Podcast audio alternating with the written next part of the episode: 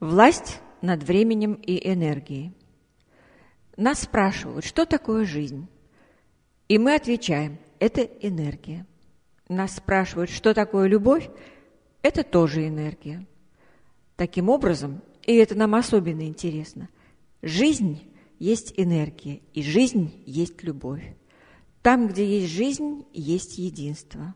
Там, где есть жизнь, есть вещи, которые приближаются друг к другу, которые соединяются с другими, которые гармонируют друг с другом. Делия Стейнберг Гусман. Хроническая усталость. Если мы недостаточно осознаем смысл того, что делаем, если мы не отдаемся полностью тому, что делаем, мы устаем гораздо больше, чем если бы были вынуждены делать все наши дела одновременно. Эта накапливающаяся усталость все больше сокращает периоды эффективной работы.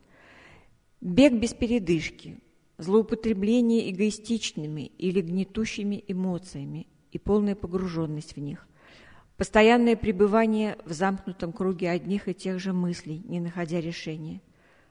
Все это неизбежно изматывает нас. В таких условиях отдохнуть сложно, если не сказать невозможно. Не стоит во время плавания надолго задерживать дыхание и делать вдох лишь изредка.